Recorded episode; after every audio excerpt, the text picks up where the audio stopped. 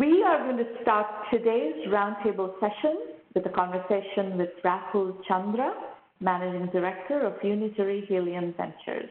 Rahul, welcome to the show. Thanks, Maureen. Pleasure to be here. So, Rahul, let's uh, get you introduced to our audience. Tell us about yourself and about Unitary Helion. What are you investing in? What is the investment thesis? And so on. Sure. Thanks, Maureen.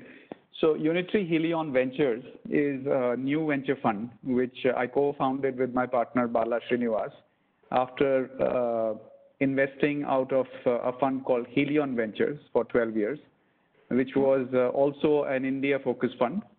And Unitary Helion Ventures is uh, a fund that we are starting with uh, a more specific focus on the areas that we, we have uh, uh, learned more about or uh, understood better over the last 12 years of investing. And we're trying to keep that focus also on uh, India, but we are uh, trying to go deeper into what is what is middle India for us, which is uh, next 400 million Indians. Uh, and mm-hmm. it's been, um, you know, the last 12 years has been a good journey of learning and and also helping several companies. and th- those learnings are what we are expecting to put to good use with the next set of founders that we back. All right. How big is the fund? So the corpus is 100 million, uh, Maureen, and the um, uh, the fund is something that uh, um, you know is you know is going to invest in early stage. Uh, of course, our typical check size would be in the two to four million. Uh, we are expecting to do mostly Series A's in this, uh, and as you know, like I said, it's an India-focused fund, so what applies to us with these check sizes is more the ground reality in India. Uh, even though it's fast changing, um, but that's the check size that is typical for, for something that can get us into a Series A deal. Uh, and we expect to build a portfolio of about uh, 16 to 18 companies. Uh, it is a hands-on fund, what we have done in our past lives, which is to work very closely with our startups and founders. Uh, so we want to keep it more narrower uh, and have the bandwidth to work with each and every founder and, and do our bit to make these companies successful. So, um, Rahul, if you could go back to Helion and give us a few examples of the kinds of companies that you're talking about would be your primary focus in this fund that you already invested in and had experience with in Helion. We know Helion very well. We've uh, had Ashish here before, and, and uh, I've known yeah. Ashish for many, many years. So uh, go ahead and, uh, and give us a little bit of an illustration of what you mean by your more focused investment thesis. Sure, Shmana. So, um, uh, you know, as you know, and Ashish uh, has mentioned this, Helion started in 2006. Um, the landscape at that time was very few VC firms which had uh, an entrepreneur first mindset. It was still uh, an evolving phase of the industry. Uh, the funds that were investing were um, were coming more from backgrounds of uh, fund management versus the more typical Silicon Valley style of working alongside founders. So that I think spirit continues in Unitary as well. Uh, but also Helion was a bigger fund. We started with a $140 million fund, then our second fund was 210, third one was 250. So uh, as our fund size increased, uh, so did our areas of, um, coverage. And um, you know, we also were going through a phase in India where digitization was minimal to begin with. Um, you know, we were still investing in a phase where we had to cater for people booking tickets through a phone call for a bus. Um, and though that multi-channel uh, customer acquisition stage, uh, you know, we actually saw it change uh, slowly and then very quickly uh, from 2011 onwards. So from 2006 to 11 was a very slow stage of uh, adoption, um, yeah. and of course the percolation of, of digitization in India. but our thesis, of course, changed in 11. But what it led to over the last 12 years was uh, multifaceted. So we were investing, um, again, more similarly to a Silicon Valley fund, which is consumer enterprise um, and consumer internet specifically. So as you can hear from these, these are fairly broad terms. And uh, since you know both sides very well, which is Silicon Valley and India, uh, you know that the depth that you can get to uh, in a particular vertical in terms of uh, the disruptions that are happening and the kind and range of companies that you could get to invest in in the valley is far deeper. Uh, and India, uh, some sectors have evolved quite nicely, but still it is, um, you know, a, a more uh, shallower space. So expansion in multiple areas actually leads to um, some form of dissipation of, of uh, a value add that a VC firm could do is what we felt. So um, Unitary has uh, had experience in certain areas which have done very well, and the common thread across these uh, these uh, companies that did very well was that they did not run into the classic scale-up wall. And of course, we have seen high cost of customer acquisitions in India, um, retargeting of the same middle-class consumer who has, you know, that, that same consumer has been targeted by every company leading to high cost of acquisitions and, and of course churn because um, the the actual customer you know needs were sometimes met or sometimes the customer was just experimenting. These were again in the early stages of uh, digitization in India. Uh, but the the learning from all this is that you know the top 100 million consumers are the most targeted because they're also the you know the the ones with the deepest pockets in India, and of course they are the ones who are adopting faster than the others. But what happens in that top 100 is that you do run into um, scale issues, uh, and the um, uh, the cost of acquisition, of course, sometimes makes it unviable uh, to have that customer. Uh, and, you know, and then when when scale issues happen, then it becomes a double whammy. So what we saw as a common thread on what, what worked well, where scale was, uh, you know, well-spent acquisition and company scaled really well, was where the companies were targeting uh, the middle part of India, which is the, the next 400 million.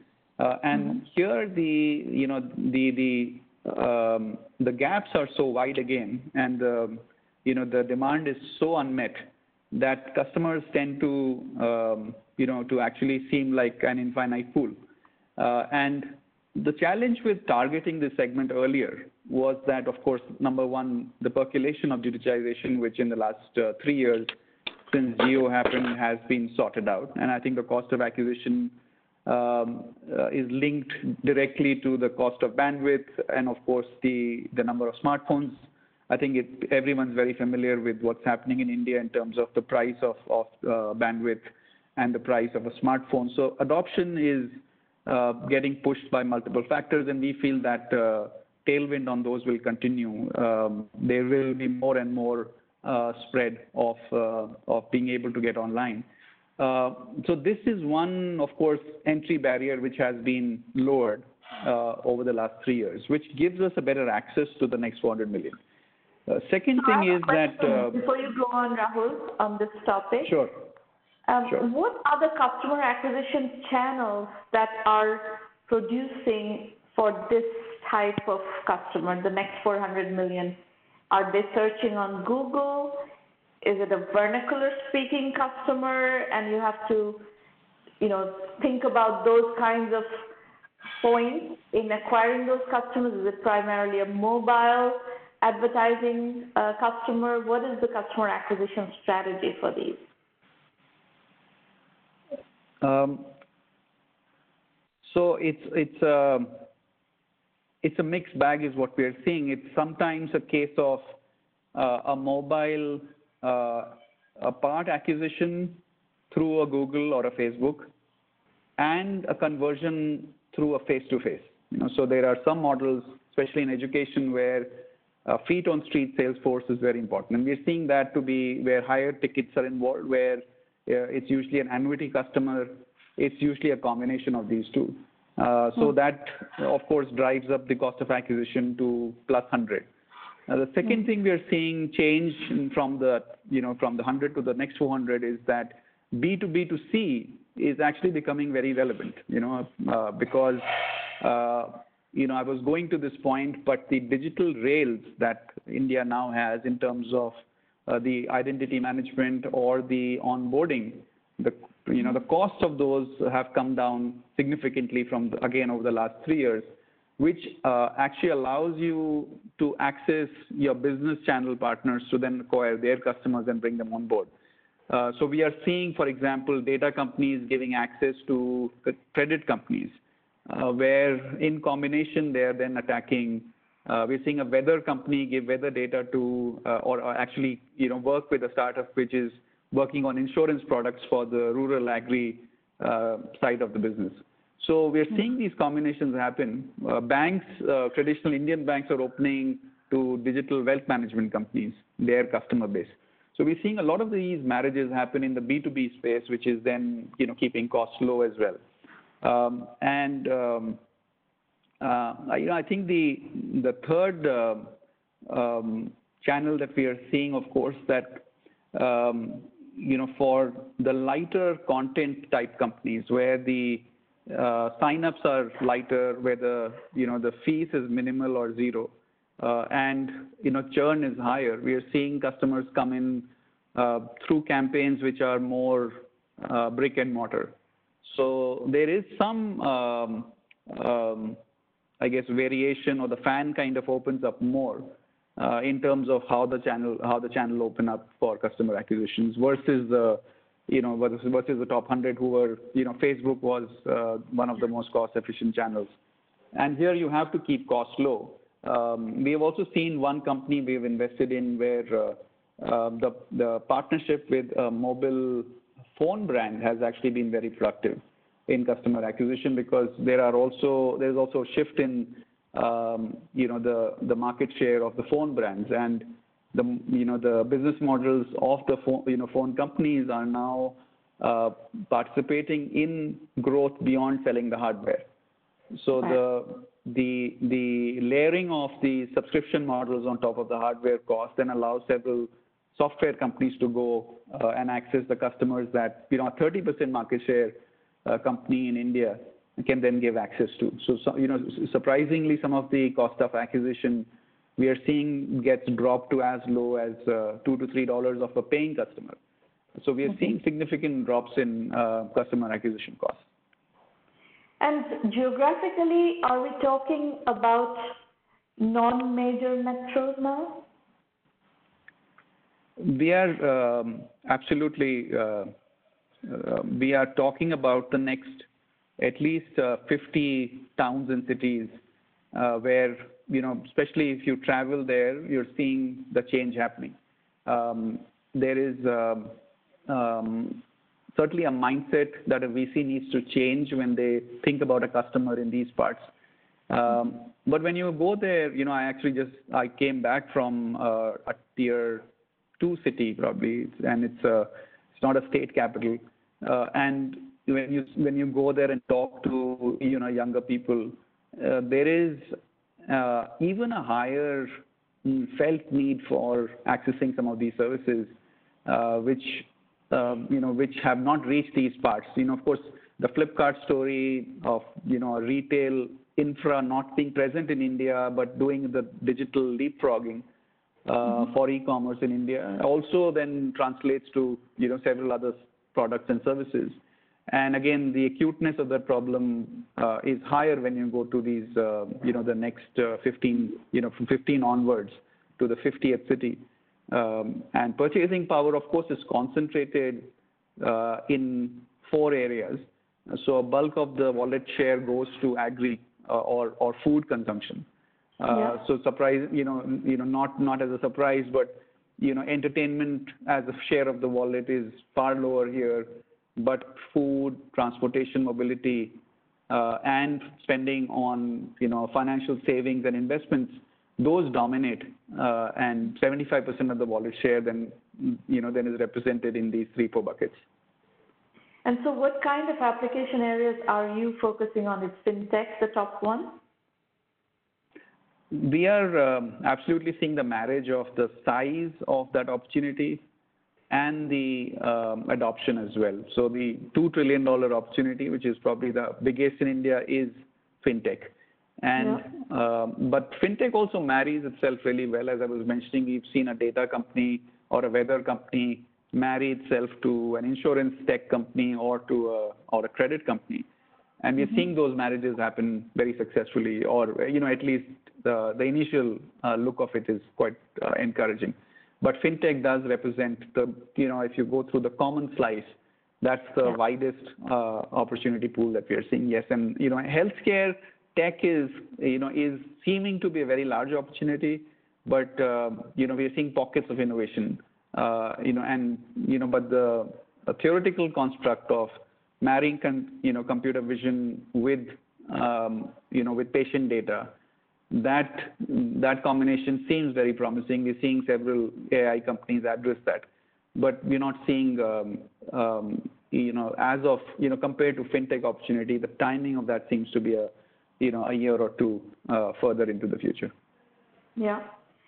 Now, um, can you synthesize the role of Jio? Jio is making huge investments with the assumption that they can give out their uh, device and services for free and monetize on data. So this, what you're talking about, revenue sharing of subscription services and so forth, how much of that has kicked in gear for Jio, as in, is Jio making money of these subscription services and so forth? Is the Jio story going to end well? by, by your assessment? It's it's a it's a very future oriented question, uh, but you know as uh, uh, as market leaderships go, you know and um, and what we have seen traditionally, owning the market obviously changes the rules of the game, and we have absolutely seen that where the other players um, have scrambled in the last few years to play by the new game in telecom in India. Uh, and Jio is making those new rules as as the market leader.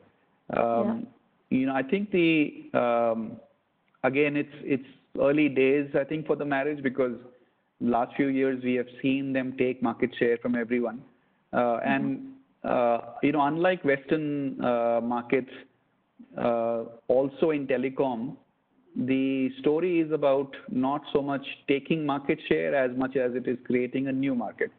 So, mm-hmm. you know, what Jio has really done, and, and that's, uh, you know, that's again a focus for us, is to create a market which did not exist before. So, um, you know, I think the, um, you know, the, the coffers are deep and I think there is a lot of firepower. So we'll have to watch this space for a while to see the end story. But, you know, I, I think market leadership is certainly a good place to be for the next few years. And do you have a company in your portfolio that has been able to leverage the Jio channel effectively yet? Across the board, actually, Smana. It's not uh, singular. It's where we have actually seen that, and you would have seen this, heard this from other participants from India, where the um, vernacular story and the data access um, you know, you know, economists just carried a story of, you know, the time pass economy, and you know, of course, that has been enabled by, um, you know, at at the ground level by the cost of data. So, you know, that is well understood. Um, but from our portfolio, even where it is not so much, uh, you know, the time pass economy, but you know, again, building better travel apps for the next 400 million, where you know their um, you know priority modes of travel, you know, which is not the plane, not the not a flight, but a bus or a train, uh, yeah. or uh, you know, or or a shared um, taxi company where the first thought is, oh, the car is too expensive for me, but I'm okay to sit pillion in on a bike. Uh, you know, some of those models have are transactional economies which are getting driven by by the Jio adoption. So it clearly the effects we are seeing are far and wide. And we have, you know, we are seeing data. Yeah. Sorry, I missed that. Could you repeat, please? I said very exciting. What's happening is very exciting. I think it's uh, not only a tremendous opportunity, it's, it's really exciting to see the you know, the, the population completely change its modes of behavior and adopting new ways of engaging with services and efficiencies being introduced, access being improved. It's, it's really, really superbly exciting. It's mind, it's mind uh, bending actually, and we have waited very long for this. So it's finally happening. It's, you know, the power, the sheer power of seeing so many people adopt at the same time is just uh, you know it's you know we we just uh, tell ourselves that we wish it had happened sooner, but it's happening now. So it's it's very exciting point at this time. Yeah. Whenever is fine, as long as it happens. yes. So, um, do you want to talk about a couple of companies that you've invested in that you are particularly excited about? What are they doing? What value proposition are they providing? And, and what are they experiencing in penetrating the market? Sure.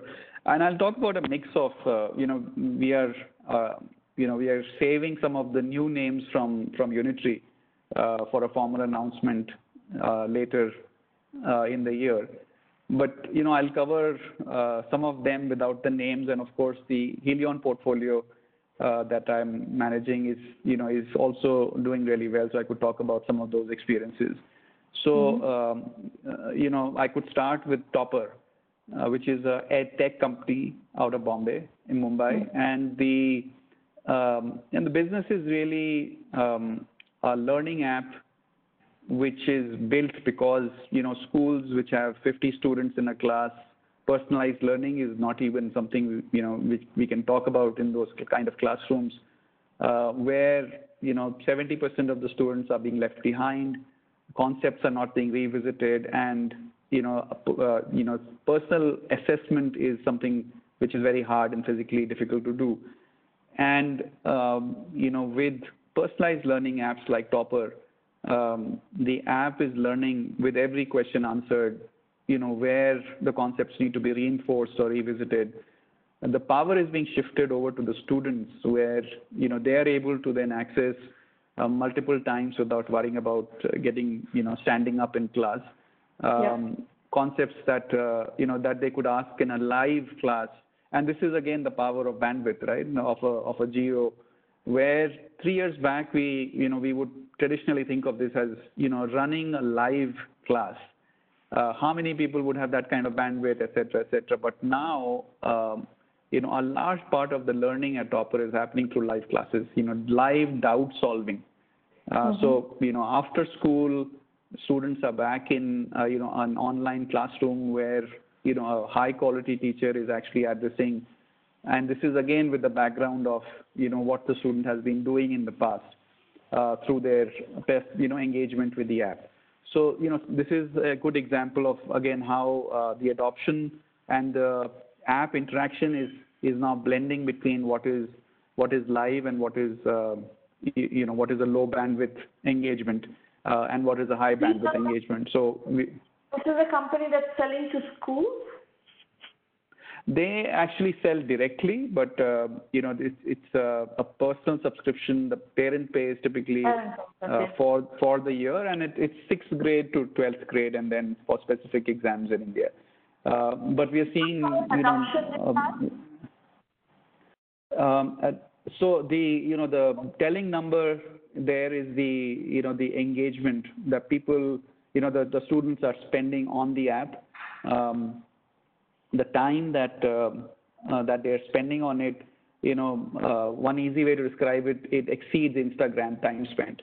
Um, so we clearly think that this is more interesting or more useful where students are getting to, unless they're opening both at the same time and we are doing something wrong. But we are seeing a high degree of engagement uh, mm-hmm. per day and it's daily usage, uh, multiple hours uh, spent on the app you know, and and accessing um, uh, you know apps over continued periods.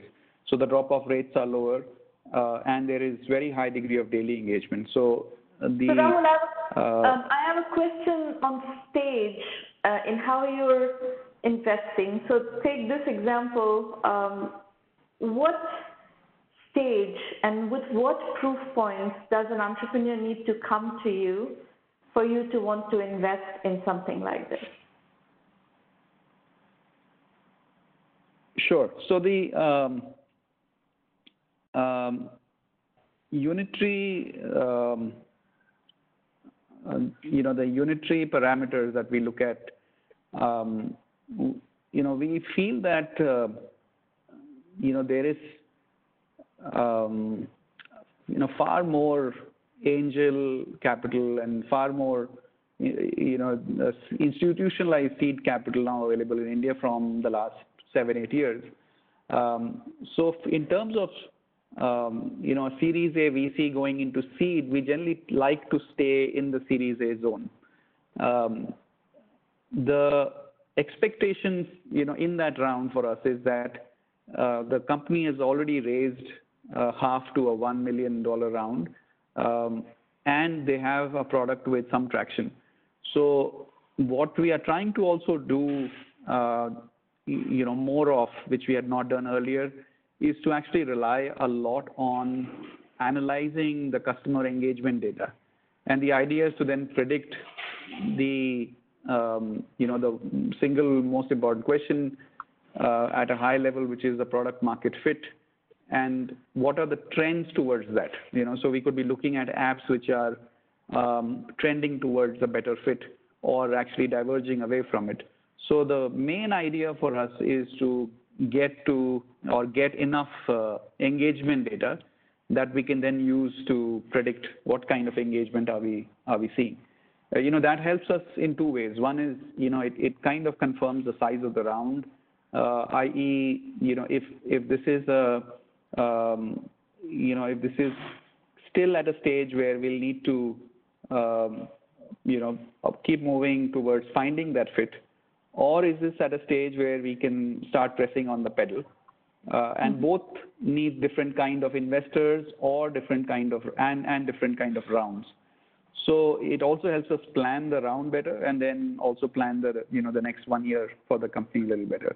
But but Yeah. date, you know an ability to look at traction yeah is is important for You're us. looking more at engagement to assess whether the product has found its sweet spot, and then you can throttle it with uh, the the customer acquisition money to to get it in the hands of more people. But it's you, what you're looking for is really the product fit.